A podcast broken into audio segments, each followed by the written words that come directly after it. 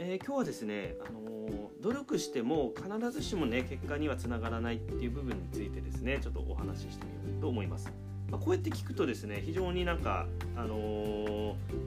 なんかマイナスのねイメージが浮かんでくる人もいるかなと思うんですよね努力しても結果が出ないっていうのはすごい、あの、残念なことだとは思うんですけどもただこれはですね真実だと思うんですね一つの真実だと思うんですよね。例えばテスト勉強したからといって必ず100点が取れるわけではないとか、まあ、試験に合格できるわけではないとかですね、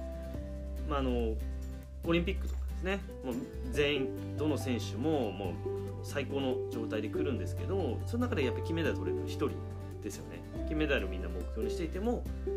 取れるか取れないかっていうのは分からないっていうことですよね、まあ、これはあらゆる現象において言えることで、まあ、治療なんかもそうですよね。予防とかも率に対してこう努力していくっていうことはあるんです。確率を上げるためにですね。こういろいろあるんですけどもやっぱりこれさえやればこうなるっていう論理っていうのはやっぱりなかなかね成り立たないっていうのがありますので、まあ、この辺絶対に押さえておく必要があると思うんですけどもここでですねそのそれをしっかり抑えることができないことによって起こるこう弊害っていいますかねそれにそれは何かっていうとこのやったら必ず結果が出るって思ってる人はそのやっただけで満足してしまうっていうことなんですね。それ以上の改善がなかなかないっていうこれやればこうなるんでしょっていう思ってるのでこうそれ以上のね改善っていうのはやってみたけどダメだった。じゃあ次はこういうふうにやってみよう。次はこういうふうにやってみよう。これでどんどんどんどん成功にゴールに近づいてると思うんですけども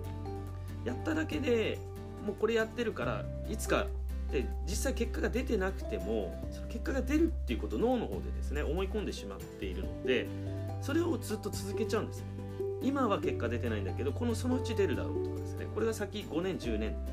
ていうような感じでこうビジョンが見えてるっていうふうに、ね、思ってしまうんですけどもここはやはり現実をしっかりね見ていっ